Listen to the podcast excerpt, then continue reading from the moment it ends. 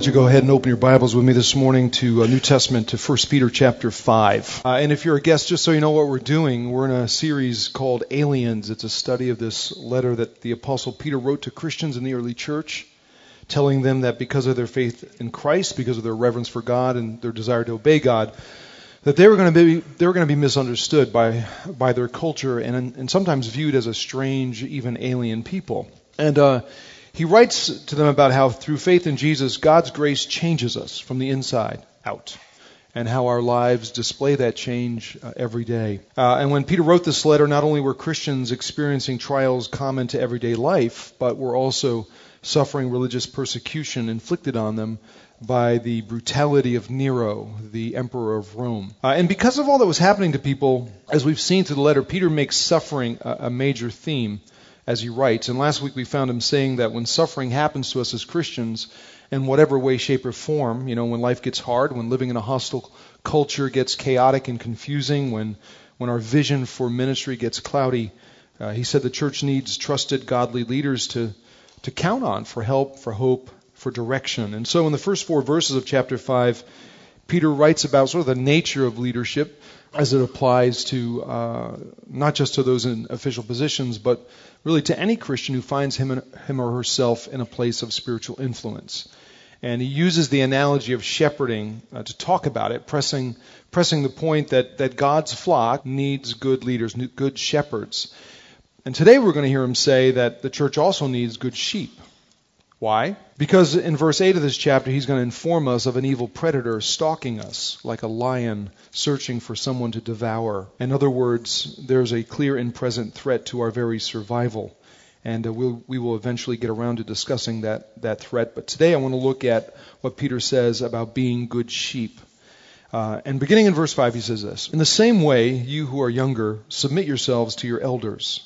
All of you, clothe yourselves with humility toward one another because God opposes the proud, but shows grace to the humble. Humble yourselves, therefore, under God's mighty hand, that he may lift you up in due time. Uh, before we talk about this, let's pray. Our Father, I pray right now that you would um, that you would be with us in a, in a in a powerful way by your Spirit at work, and I, I pray God that you would remove distractions from our from our minds, from our hearts, from this place that would keep us from hearing what is true. And so we ask uh, that you would open our hearts and minds to receive what you have for us and then apply it to our lives. We ask this in Jesus' name. Amen. So you don't have to be a, a, biblical scholar to pick up on Peter's main point here in the text that we just read because in two short verses he refers to humility three times, calling all of God's people to it. And it always feels a little odd for me to stand up here and talk about what it means to be humble, because really, who am I to talk about that? I'm not an expert on it. Uh, I have yet to write the book, Ray K, Humility, and How I Achieved It. Uh, we've been working on the cover, but still, we got to deal with the content.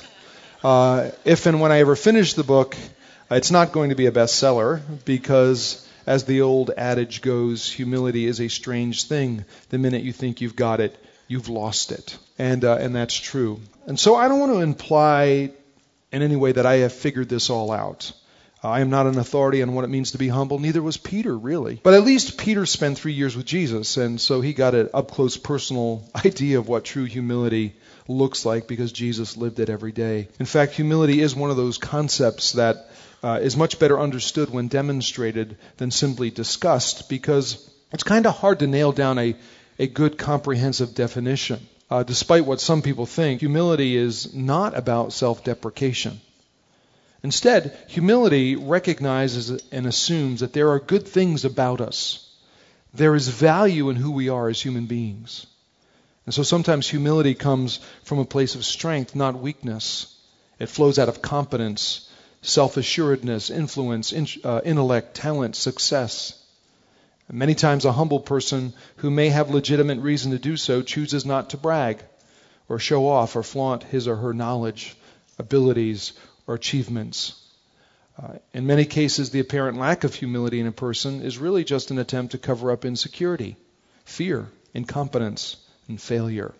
It's an inappropriate attempt to counter low self esteem. So, again, it's really a hard thing to define But I think, uh, from at least from a Christian perspective, it's safe to say that uh, at, at, its at its base definition, humility is honestly assessing ourselves in light of God's holiness, and it requires a balanced understanding of both our value and our brokenness before Him. In practical terms, you know, in, in terms of day to day life and relationships, humility means being less impressed with ourselves, more impressed with others. It's about building others up uh, rather than just building ourselves up. It's about putting others first.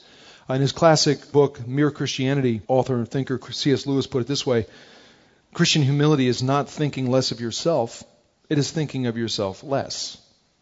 And he goes on, he talks about how it's no longer always noticing yourself and how you're doing and, and how you're being treated, but Lewis calls it a, a blessed self forgetfulness. And I don't know about you, but I find that to be a helpful description. But we're here to decide and figure out what Peter has to say about humility, right? And uh, and it's in- interesting to me that when writing Christians who were being persecuted and they were so they were discouraged, they were they were beaten down, they were suffering. It's interesting that Peter still felt it necessary to exhort them to be humble. And what that tells me is that pride has a way of sneaking into our, our lives and our relationships and our churches, even in the worst of circumstances. Keep in mind, Peter started off the letter by affirming God's unmerited love for his people. How we're so we're valuable to him. You know, we're chosen, we're protected, uh, and in Jesus, as God's children, we are graciously given an inheritance in heaven. One Peter says that can never perish, spoil, or fade.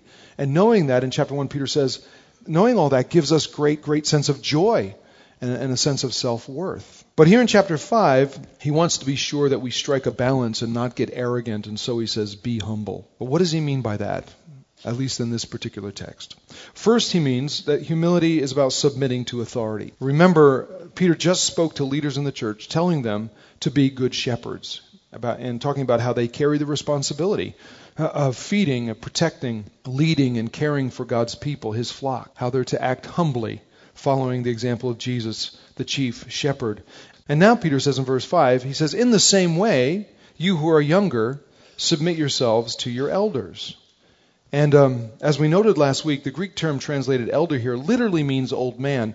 But in the New Testament, it often it gets often applied figuratively to those in the church who have and who had an established record of um, moral integrity, faithfulness, goodness, wisdom, in other words, spiritual maturity. Uh, the Greek term younger literally means more new. So what is Peter saying? Here's my Ray K translation of it. Peter's saying, those of you who are younger, you know, more new in the faith, should submit, willingly yield to the authority of those who are spiritually mature, especially appointed leaders. Now think about this for a second, because Peter is really addressing a common example of, of lacking humility. Because let's be honest about it. You know, sometimes when we're young, we cop an inflated opinion of ourselves and think that we know more than those who are older. I mean, some children think they're smarter than their parents. Some rookies believe they're better than veterans.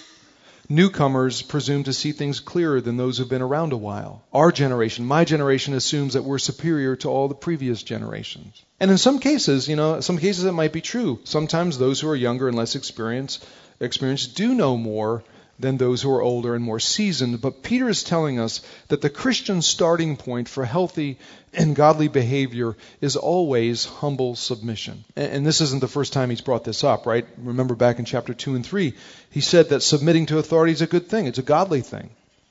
Remember, he said, as citizens, you know, we're, we're, to submit to willingly yield to governing authorities. As employees, we submit, our, we submit ourselves to our employers, even if they're unfair at times. Wives are to submit to their husbands. Husbands, he says, in the same way, are to submit to their wives and sacrifice their desires for her welfare. And then overall, the supreme example of this kind of yielding, this, this humility, is Jesus, who, being in the very nature God, made himself nothing, taking the nature of a servant, being humbled humbling himself really by becoming obedient to death, even death on a cross. So here's the deal, man. I realize this idea of submission, of you know, willingly yielding to to authority of someone else, is, is a tough deal. It really is a tough thing for us because it runs against our nature. Uh, it runs counter to cultural American individualism We want to be our own boss. We want to wield our own authority. We want to exert our will, call the shots, exercise sovereign independence. But Peter says no. Instead, we're to be like Jesus, who humbly submitted to the will and authority of his Father. And as Christians, we're to do the same, and not only submitting to God, but to those he's placed in authority over us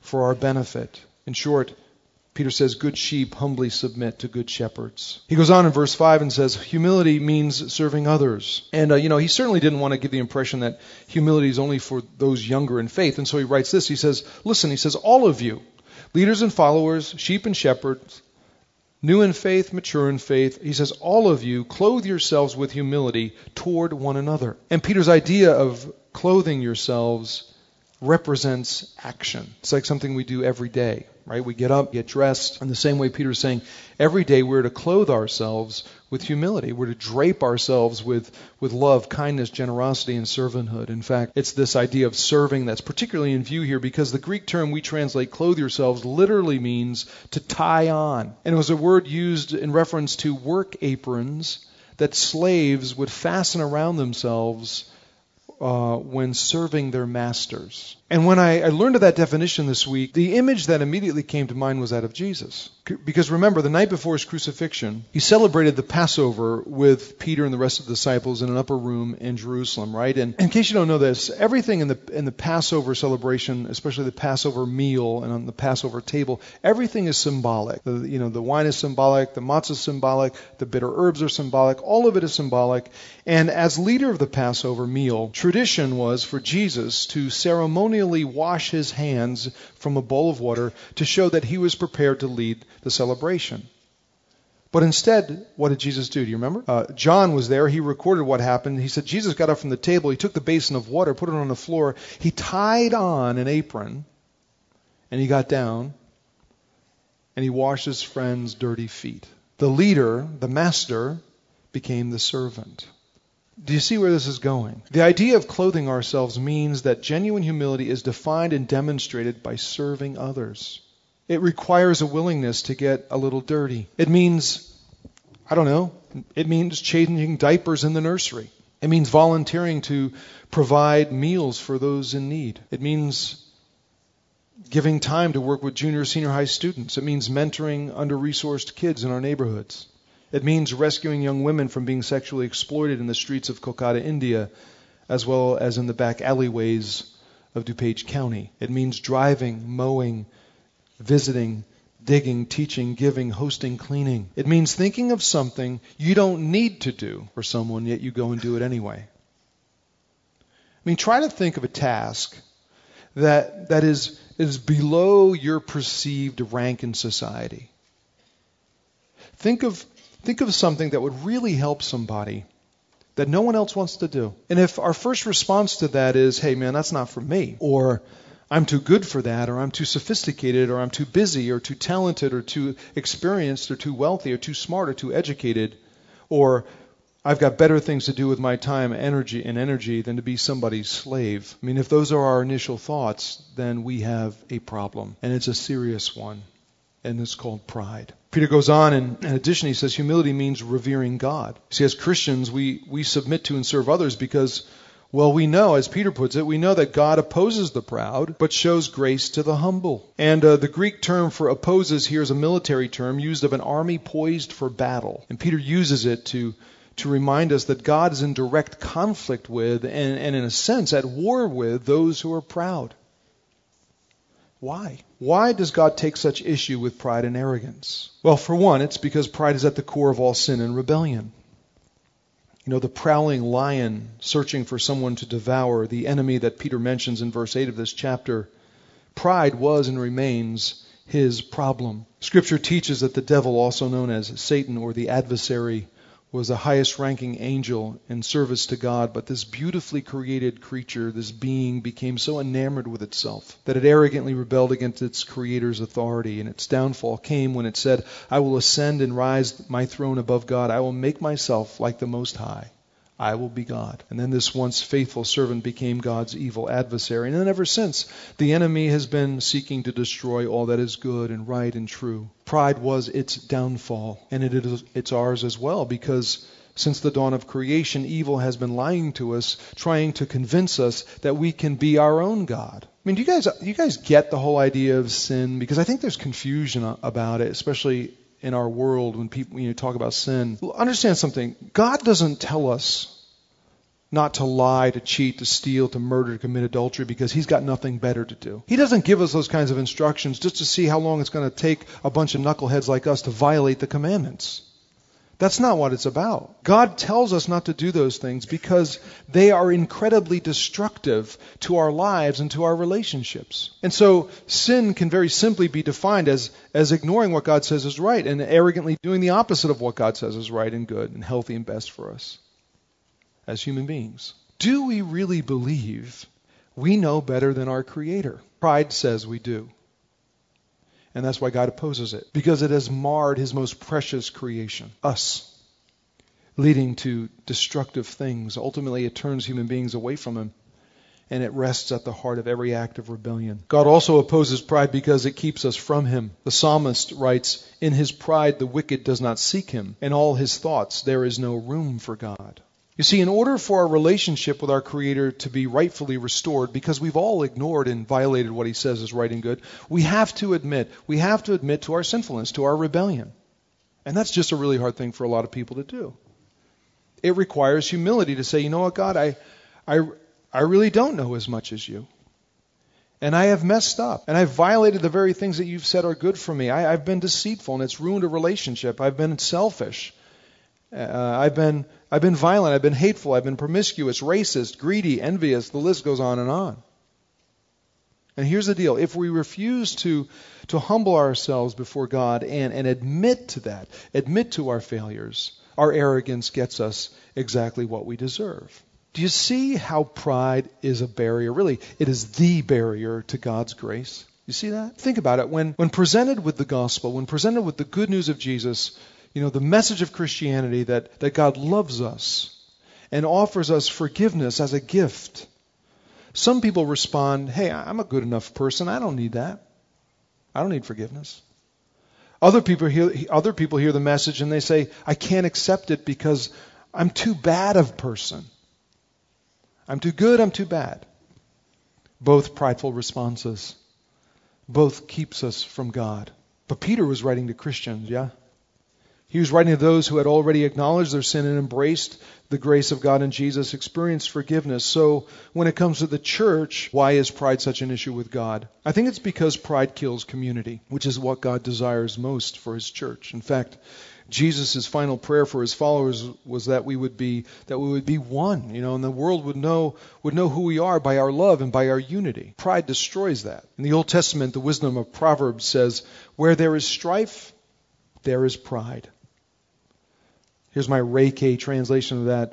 Pride negatively impacts not only our relationship to God, but our relationship with one another. And really, what better way for the enemy to destroy a church than through the arrogance of her own people? And I'll just tell you what, man, for me, it's just, it's so ironic uh, and sad that, you know, in order to be a Christian, we have to admit to our sin and our rebellion, right? But then once we do, we all of a sudden start viewing ourselves so much better than everybody else even one another. I knew a pastor years and years ago who used to say, Too many Christians suffer spiritual BO. They stink of arrogance and are offensive to everyone around them.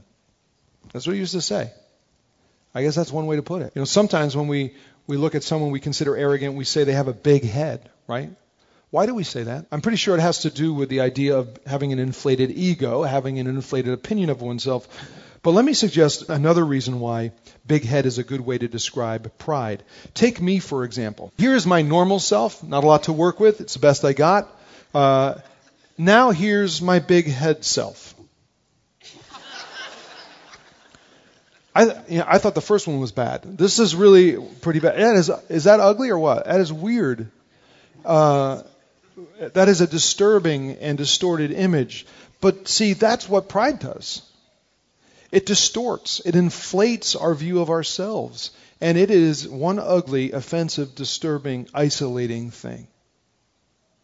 And although we all struggle with it on some level and to some degree, Look, nobody wants to hang around with a blatantly arrogant person with a big head and spiritual BO. Pride kills relationships, it kills community. Arrogant people won't even admit they have arrogance. They can't see it. Arrogant people won't submit to anyone other than themselves. They won't serve anyone other than themselves. They can't get along with anyone other than themselves. And so they end up isolated. And when sheep get isolated, they're at risk of being attacked and devoured. And I'm telling you, the greatest threat to the church in America today, the greatest threat to this church, is pride. And we're all susceptible to it. And the enemy will use it to incite division and isolation in order to kill the very thing God wants most among his people unity. And so each of us may need to take a look in the mirror to just see how big our heads are because God opposes the proud. And I, I, don't know, I for one don't want to be in opposition to God because He gives grace to the humble. Peter says in verse 6 Humble yourselves, therefore, under God's mighty hand, that He may lift you up in due time. Translation Humility means trusting God. One of the most well known and quoted proverbs in the Old Testament is Proverbs 16:18 says, "Pride goes before destruction, a haughty spirit before a fall." And uh, you know, I don't know if Peter had this proverb in mind when he when he wrote about um, us being lifted up, but it would make sense because I mean, let's face it, sooner or later, a person's pride will bring them down. Those who insist on, uh, on believing that they're better than they are, or who demand being served rather than serve, who are dismissive toward God, who hoard, who hoard their resources, unwilling to share, who refuse to submit to anyone who relentlessly judges everyone, they will eventually be overcome by their own arrogant to self destruction. I mean, wouldn't it be smarter for us to humble out before that happens? Mean, don't wait for life to humble you. Don't prov- provoke God to humble you. Humble yourself before Him and before others. And then trust God because Peter says what? He says, in due time, He will lift you up. You know what that phrase, in due time, tells me? It tells me that God doesn't have knee jerk reactions to either good or evil. I mean, in this world of ours, it's not like it's not like if you do evil, you immediately suffer consequences all the time. Sometimes evil goes seemingly unpunished. But eventually, evil will get what it deserves. But in the same way, God doesn't always immediately reward goodness. Do you know why? Because then we would be good just for what we could get. An act of humble service would be motivated by selfishness, not by the fact that it's just the good, loving, gracious thing to do for somebody. And so Peter says, listen, humble yourselves. It's the right, healthy, godly way to live. And maybe not immediately, but in due time, in due time, God will lift you up. Winston Churchill was a guy who perfected the art of clever put downs.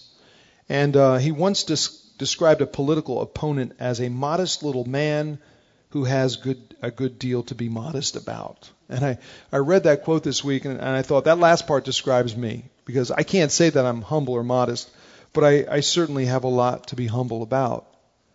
Because here's the truth I'm an arrogant guy by nature who's simply trying to pursue humility by the grace of God. And sometimes my head gets big, and I find myself judging others, resisting authority, dressing up for show rather than dressing down to serve. At times I trust in my own ability more than I trust in God's. And in those moments, the best thing I can do, the, in those moments, the best thing any of us can do, all we can do, is, is think of Jesus and what he did for us on the cross. Because when we look at the cross, it cuts us down to size. And, and, and, the inflated view that we have of ourselves and our own righteousness fades away in its shadow. The cross reminds us, it reminds us that we are so flawed, Jesus had to die for us. Yet we are so loved and valued, he was glad to do it. And that reality leads us to a deeper humility and a deeper confidence all at the same time. It undermines both swaggering and sniveling. We can no longer feel superior to anyone. Yet we know we have nothing to prove to anyone. The Cross of Christ causes us not to think more or less of ourselves. Instead, it helps us think of ourselves less and others more. And that is the essence of true practical humility. Let's pray together. Our Father, I, I pray that each of us this morning would. Um, gain a deeper understanding of who we are as human beings, how you love us, and we're valuable to you. We are your creations. And yet we're flawed because Uh, we have chosen rebellion. The things that you tell us that are right and good and healthy and best for us, we often ignore, thinking that we know better. We choose the opposite, and we suffer because of it. All of us do. All of us, as human beings, struggle with this thing called pride. And it is our downfall. And I pray this morning that we would all come to grips with that. And I pray that we would we would seek your forgiveness for that arrogance, for the way that we are arrogant toward you and toward each other. And we pray for true humility, even now as we remember Jesus. In his name we pray. Amen.